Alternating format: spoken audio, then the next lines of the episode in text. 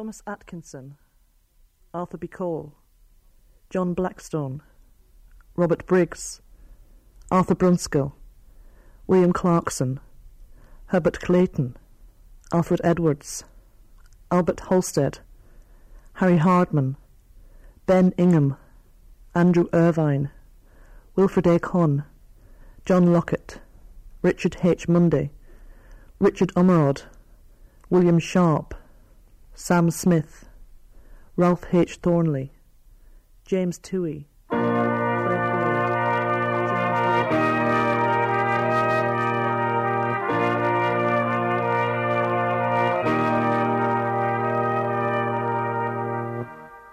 Smoky town where they were born, down in the valley, smoky little streets. They were pals from childhood days, climbing trees and running through the fields. And they all played together through the turning of the years, sharing their laughter, sharing all their fears. The seasons saw them growing and the seasons passing turn them round through the turning, turning, turning years. The Accrington Pals.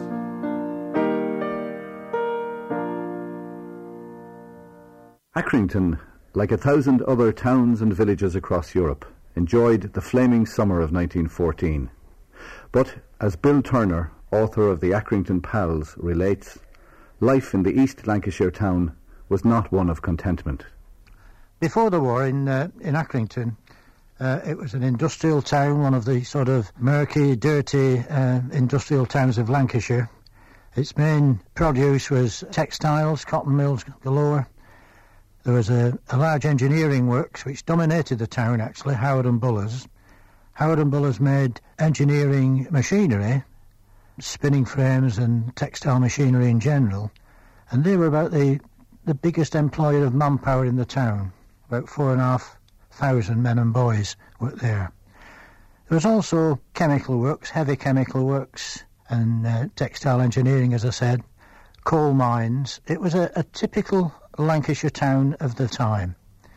As 1914 approached, the boom times of the economy uh, were just about coming to an end.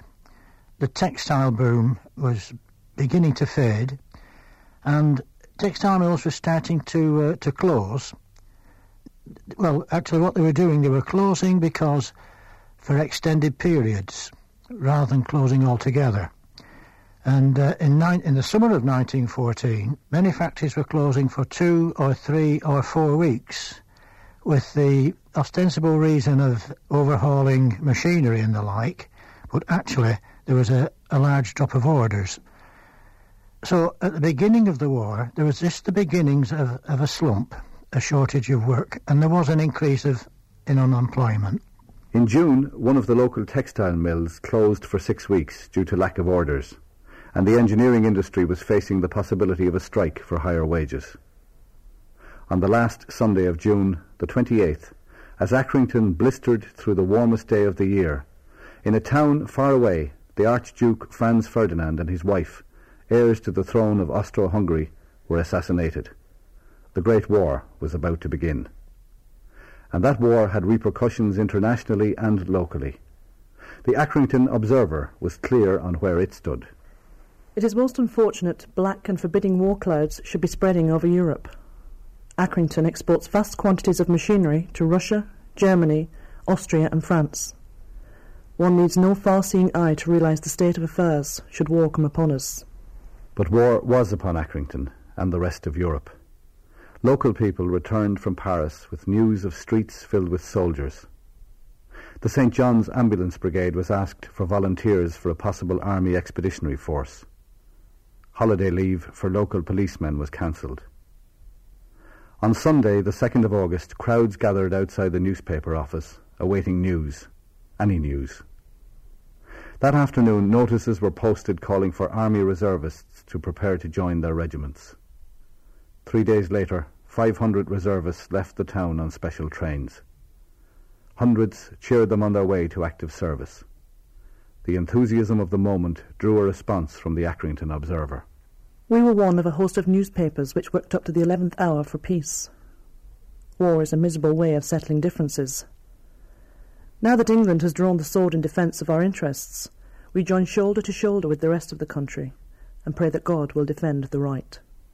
School days end, the lads all went to work, some spinning, some weaving in the sheds.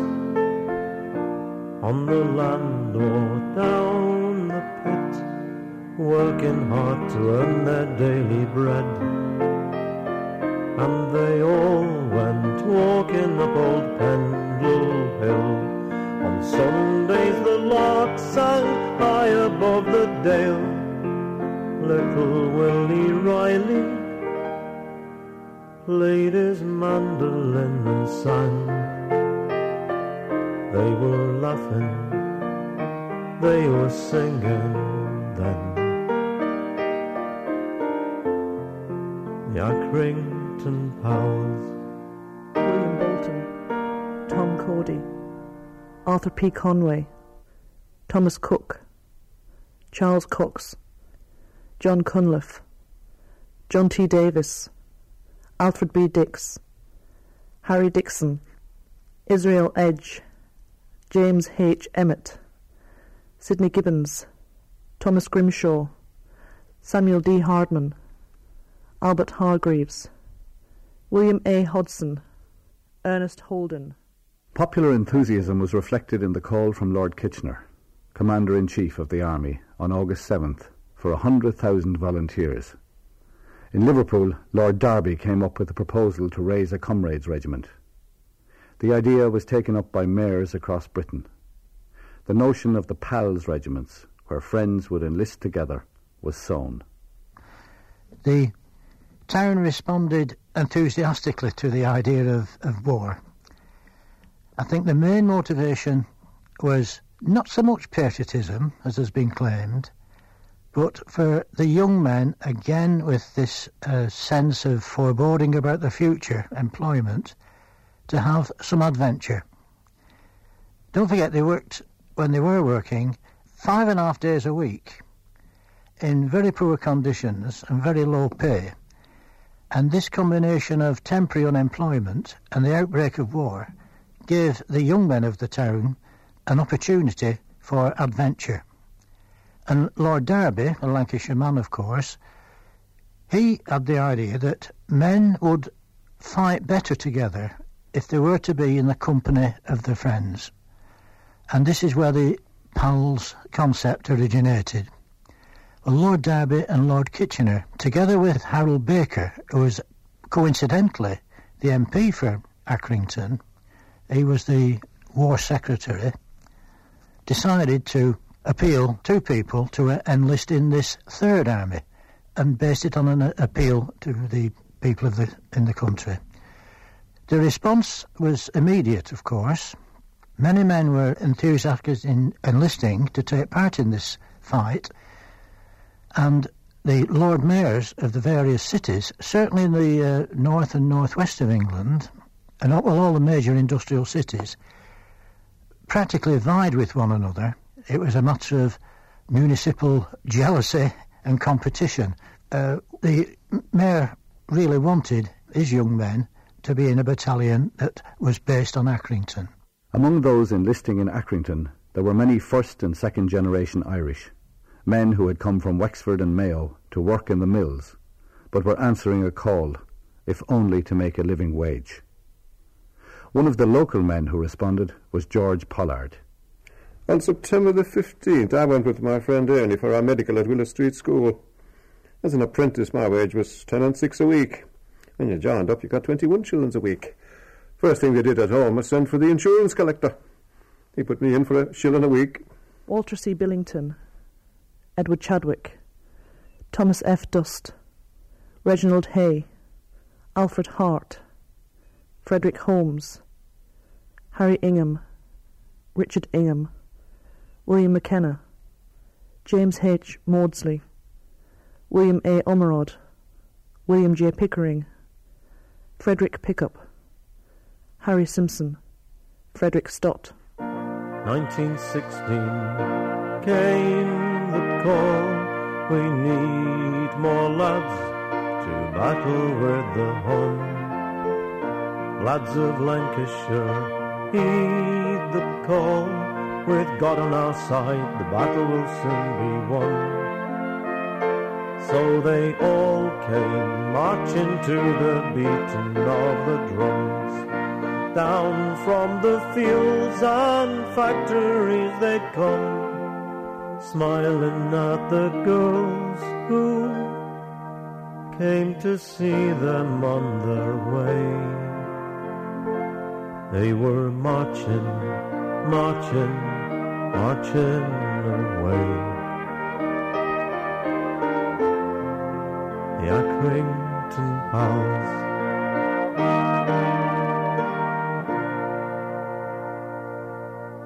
It took just ten days for Accrington and its contributing towns, Burnley, Chorley, and surrounding villages, to muster its regiment. Granted, Liverpool had raised 4,000 men in five days, and Newcastle had raised a battalion in 24 hours. But Accrington was rightly proud of its achievement. The idea then that he had was to ask the mayors of neighbouring towns, such as Burnley and Blackburn, for some help in this. Both of them weren't enthusiastic because, first of all, Blackburn had a, a strong military tradition of uh, the territorial army. They had no reason to join anything belonging to Accrington. Neither had Burnley. But in Burnley, for instance, friends of John Harwood got together and helped to form a Burnley company. Now, John Harwood's target was a thousand men from a population of 40,000. With the battalion assembled, training began. I was in my element. We paraded every morning and afternoon. There were some, of course, who arrived for the afternoon parade after being in the pub at lunchtime. We only had our civilian clothes to wear. Every day large crowds watched us parade. With so many not working, there wasn't much else for them to do. It was a bit of a shambles sometimes, especially when the sergeant major ordered, About turn! And some carried on marching. The men went through the preliminary training. The development of soldierly spirit, the training of the body, training in the use of rifle, bayonet, and spade. Not everyone took training and the war very seriously. Faraway trenches were still quite green. A typical week's lecture started on Monday, with Lieutenant Roberts on the subject of Belgium. Unfortunately, someone unknown changed the slide sequence on the magic lantern. His description of Bruges Cathedral was accompanied by a slide of a steamer entering Antwerp harbour. Church parades were also a regular feature of the training routine. And at St. John's Church of England, Reverend Mills told the soldiers they had the chance of a lifetime in going to the front. With bullets shrieking about them, he said, no one man could disregard God. And he had no doubt they would do great deeds. In time, the Accrington pals moved to Wales to continue their training. Finally, in mid-December, the preparation was over and the pals took ship on the Ionic. Not for Europe, but for Egypt. He sent me a card, short and sweet, from the ship. Dear wife and child, goodbye until I return. We set sail today, Sunday. Life in Egypt was not to be the horror that Europe became, but the routine was boring, and reduced rations, lack of pay, and the sight of shell-shocked survivors from Gallipoli held their own terrors. Quieter times along the Suez led to the removal of nine divisions back to Europe, and the more pressing situation in Belgium and France. Among the returning troops were the Accrington Pals. Europe was a new experience for them. Neither training nor Egypt was any preparation for what lay ahead. It was so peaceful, with hardly a sound or movement. I thought half seriously the war will last forever at this rate. There's naught happening. Each of us received alternately a pick or shovel and were put to work repairing the trench parapet. It was still very quiet. Suddenly there was a metallic ring. We ducked, thinking it was a bullet. But someone's pick had struck a shovel. Then I heard a noise. First I thought it was a train coming through the air, blowing up around me. A shell crashed only a few yards away. I was never so scared in my life. I tried to get in a small dugout, but it was already full of men. The old hands knew what was coming. I got down on my knees at the bottom of a trench with the other men. I thank God I had a spade to put over my head. We heard above the noise an order to put on our gas helmets. As we struggled to put them on, some men were being carried away and laid out. The shelling eventually ceased. We were given hot tea with bread and cheese. The food attracted huge, bloated rats above us on the parapets. Some men had no more sense than to throw pieces of cheese to them. Because of the rats, we later slept as best we could with our cap comforters over our faces for protection. Ah, I thought, this is my future, and there's no way out of it. To be let. Shrapnel View. Three minutes from the German lines. This attractive and well-built dugout, containing one kitchen bedroom and up-to-date funk hall, four foot by three foot. All modern conveniences, including gas and water. This desirable residence stands one foot above water level, commanding an excellent view of the enemy trenches. Excellent shooting, duck and snipe. Conditions in the trenches were dire. Men suffered in many ways. Stress was a constant companion, as were rats, bombardment, and snipers. But worse was in store. The Accrington pals, with thousands of others, were massing for an attack on the German lines, massing for the first day of the Somme. The plan for the attack on the German lines on the 1st of July 1916 was that uh, a week-long artillery bombardment would precede the attack. This, of course, started, and uh, unfortunately, the, the day of the attack originally was for the last day in June, not the first day in July. So by the end of the week's bombardment, the artillery shells were becoming scarce and had been used up, and worse still, the wrong sort of shells were being fired Instead of high explosive shells, which were intended to destroy the German trenches, they finished up firing uh, shrapnel shells, which were sort of an anti-personnel shell, which didn't destroy either trenches nor barbed wire. He told me that the evening before the attack, they followed a route to the front lines that was marked by white tape. In some of the villages they passed through, the handful of locals who had stayed watched them pass in silence. They had tea and biscuits on a country lane. It was a beautiful evening. After the meal, each man was given five bars of chocolate, a box of matches, and a sausage. They were suspicious of this, he told me. They thought the sausage meat might have been drugged to calm them before they went over the top. Each of us bombers collected 100 Mills bombs and uh, 25 rifle grenades with cartridges and detonators in bucket bomb carriers. He said the journey along the communication trench was frightening. Everyone was silent and afraid. At one of the junctions, they passed a huge open common grave with hundreds of wooden crosses stacked up nearby. A couple of days before the pals were due to move into the trenches, in the early hours of the 1st of July, the uh, General Hunter Weston, who was the commander of the brigade, he gave them a pep talk. Usual sort of thing about how they would finish up in Berlin and that sort of thing. And he assured the men that there wouldn't be a rat alive in the German trenches. He gave us the usual thing about our doing our bit cheerily in the big push. We knew he said the same to everybody. And he confidently assured us the planned artillery barrage would completely destroy the German way and forward trenches. He told us there'd be no Germans left in the trenches when we got there. There would not even be a rat alive, he said. The evening before the 1st of July, the pals marched seven miles and it was a lovely sunny June evening. Walked seven miles from Warnimont Wood, where they'd been staying in wooden huts, and entered the trench system.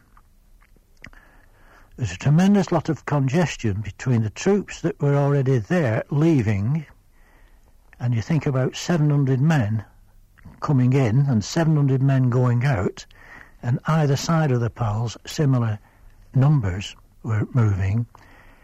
The pals got into position about three o'clock in the morning. Fortunately, it was fine and warm. It was four o'clock in the morning, broad daylight, before all the men were in place. 720 men of the PALS regiment were spread along 350 yards of the front line. The nighttime shelling eased off, and the men waited for zero hour on the morning of July 1st, 1916. Seven days of shelling by the artillery had obliterated the German resistance, or so the PALs were told. 7.20 a.m., the first line of four of the PALs would cut through the British barbed wire in front of the trenches and move out to a point about 50 yards into no man's land. Lie down in a line.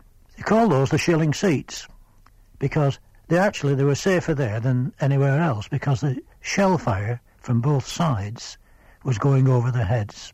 So they were quite happy there, relatively happy. At 7.25, the second line moved out of the trench, came through the barbed wire and laid down 25 yards ahead of the trenches in no man's land.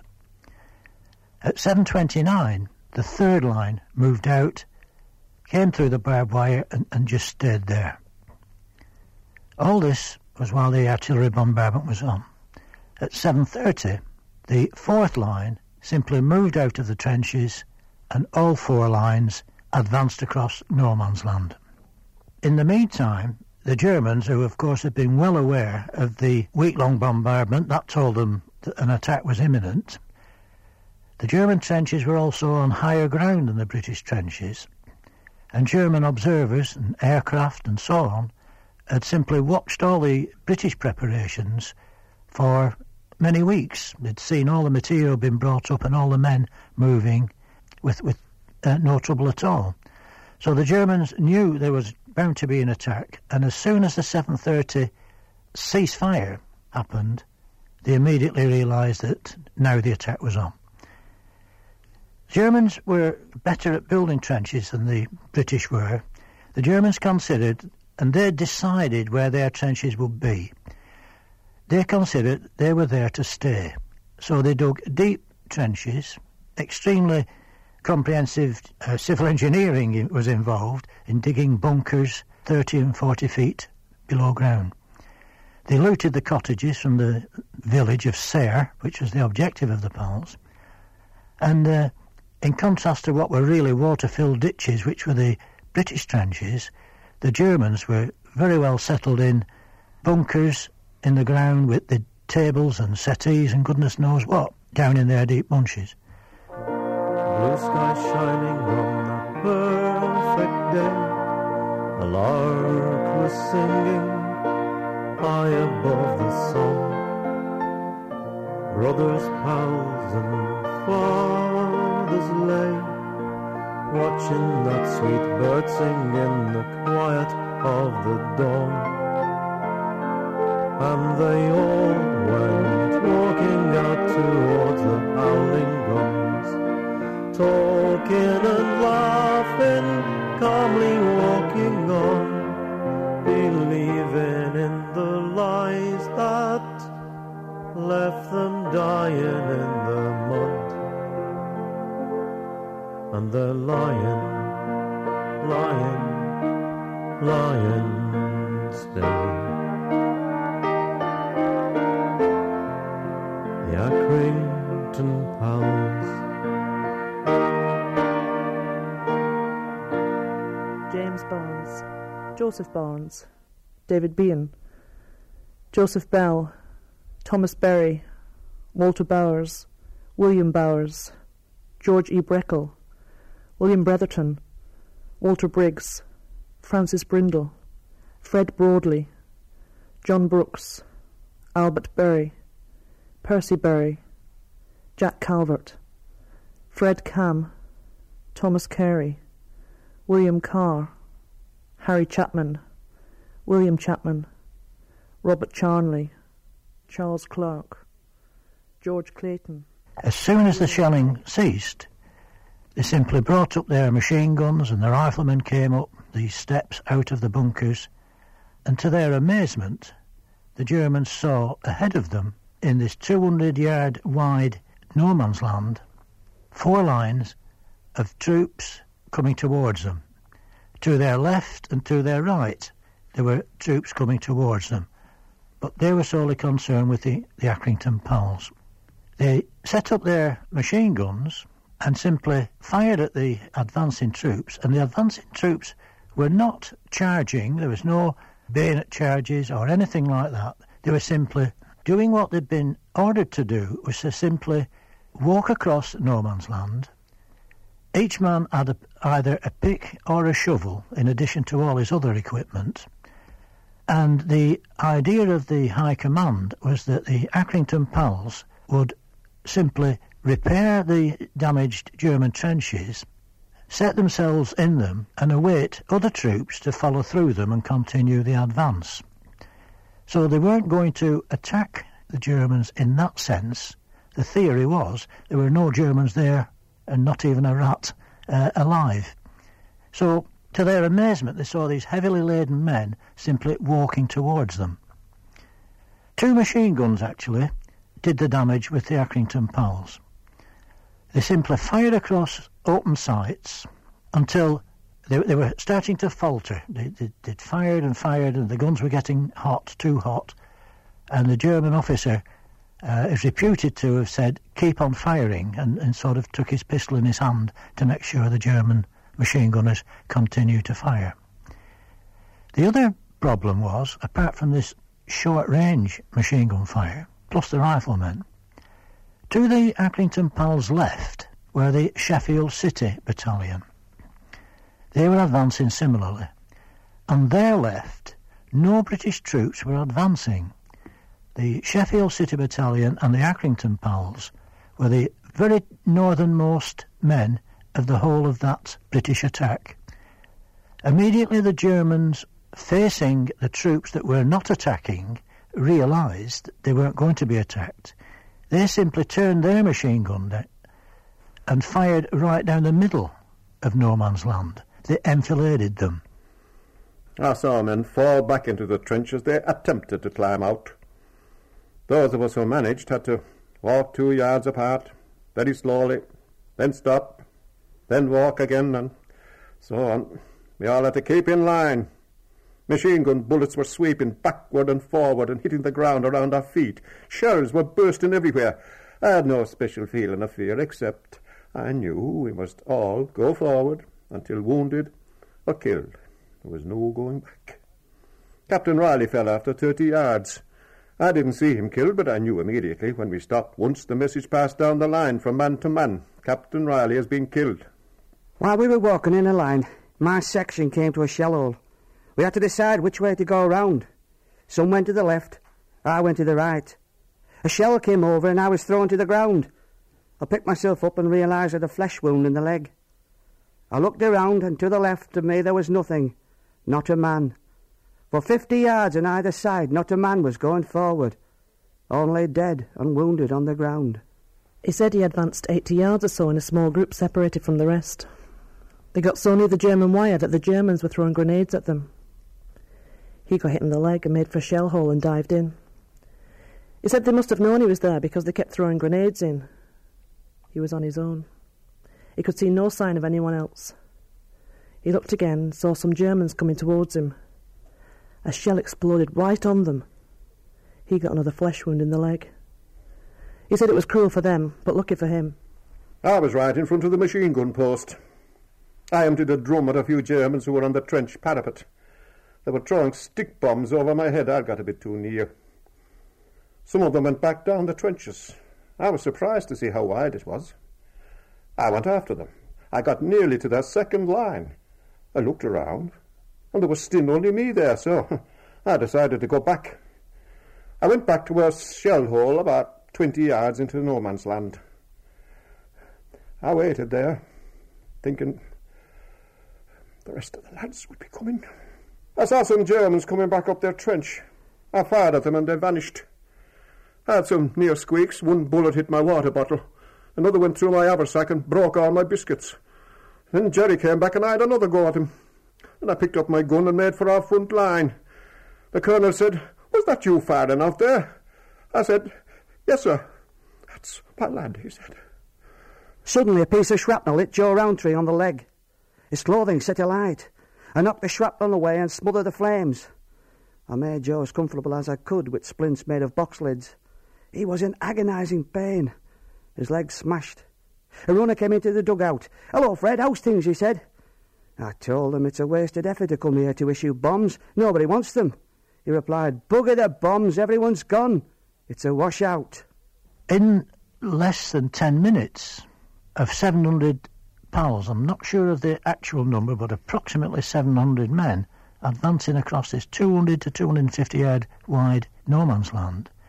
235 at least were killed, and 360 at least were wounded. He was lying two yards from the German lines, he told me. So he unbuckled his equipment and pushed himself along on his back. He could hear the machine guns all the time. He was getting near his own line when he passed a shell hole with three or four lads in it. One shouted to watch out that there was a sniper getting everybody who went past the hole. He told him he was bleeding and needed treatment, so he'd chance it. He was getting near the line when he was shot through the top of the arm. He was lucky. He dropped into the trench and dragged himself to the advanced dressing station. He was put on a pig trestle. One man held his arms, another his legs, while they took the shrapnel out of his leg. The bullet had gone right through his arm. Two days later, he was on his way home. Every man had a story, and every story had a twist. A cyclist company man dropped into the dugout. He had been wounded and was lost. As he crouched with his back to me, uh, looking towards the Germans, I felt a blow on my helmet. I choked with fumes and was blinded with blood and gore. I thought, I thought I was dead. A shell had exploded and shrapnel had pierced my helmet.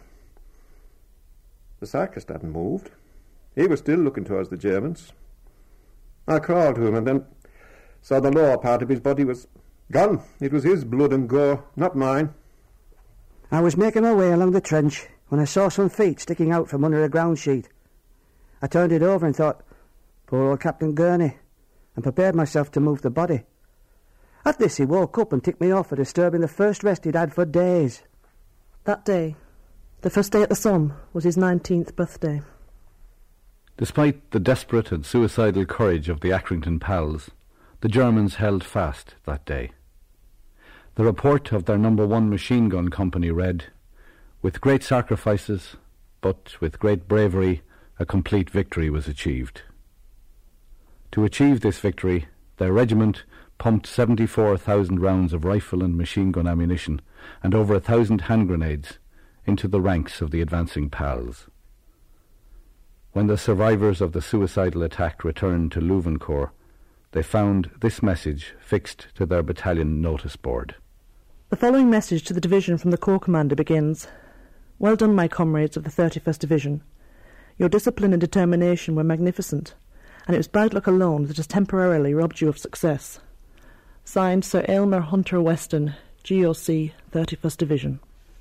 How bitter that must have read for the survivors, and how sourly those words must have carried over the shell-holed graves of the dead, crammed into a few hundred yards, massacred in minutes. And how sharply they must have been read by the families in Accrington, families who at first believed their sons and brothers and fathers had carried the day. The national newspapers uh, hailed the July 1st attack of the Battle of the Somme initially as a success. The first editions said that Serre had been captured and uh, other advances had been made. Even in Accrington, they knew there was going to be this big advance, in spite of spe- censorship and all that sort of thing. They knew something was on on July the 1st. And there was a terrifically efficient postal service in that local newspapers and letters and parcels were delivered in to the men in the trenches. So there's constant correspondence between the trenches and home. But after July 1st, all the letters ceased to arrive in homes in Accrington. And after a day or two, people got together, people in the same streets and relatives and people who went to the same churches and that sort of thing, wondering what had happened. There was one incident which really sparked off a lot of uh, upset. A train was coming uh, through Accrington, and Accrington is straddled by a, a large railway viaduct. And there's a train on this viaduct, and it was full of wounded men on the way to military hospitals. And uh, a voice from the train shouted down to a group of people in the town and said, "Where are we?" Because it was it was night time, and somebody in the crowd says, "Accrington." Accrington. Oh, your lot's been wiped out.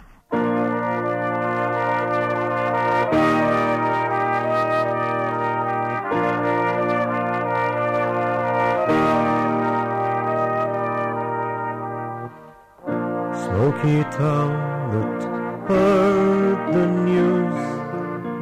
Down in the valley, smoky little streets. Houses quiet and curtains pulled. All round the town a silent shroud of grief. And the larks were singing still above old Pendle Hill wind was in the bracken and the sun was shining still.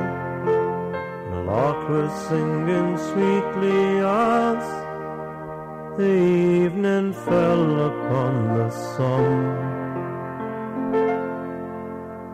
On Edward Parkinson, Bobby Henderson, Billy Clegg, Johnny Malloy, Norman Jones, Albert Berry, Willie Riley.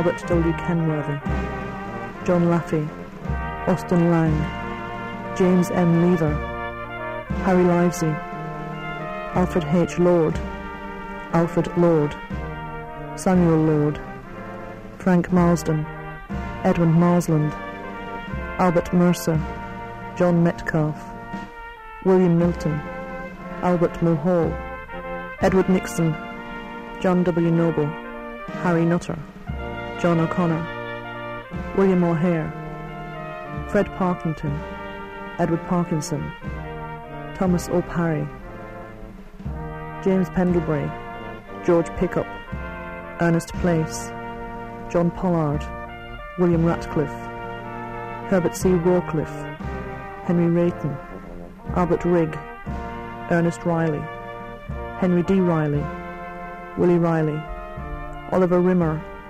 Thomas Robinson, Willie Robinson, Albert E. Rogers, Seth Rollins, George Sanders, Leonard Saunders, Crowther Shaw, Edward Shuttleworth, Robert Smithies, James Speakman, Thomas Spedding, James Squires, Charles Stonehouse, George Stuttard, Walter Sunley, Walter Sutcliffe, Thomas Taylor, Herbert W. Thompson, James F. Thompson, Jerry Thompson, Walter C. Todd, William Tomlinson, John Henry Chewton, Arthur Tyson, Herbert Unsworth, John E. Ward, Harry Watson, Frederick Webb, Joseph Whalley, Albert Wilkinson, Fred Wilkinson, John Wickstead, Herbert Wood, Thomas H. Yates.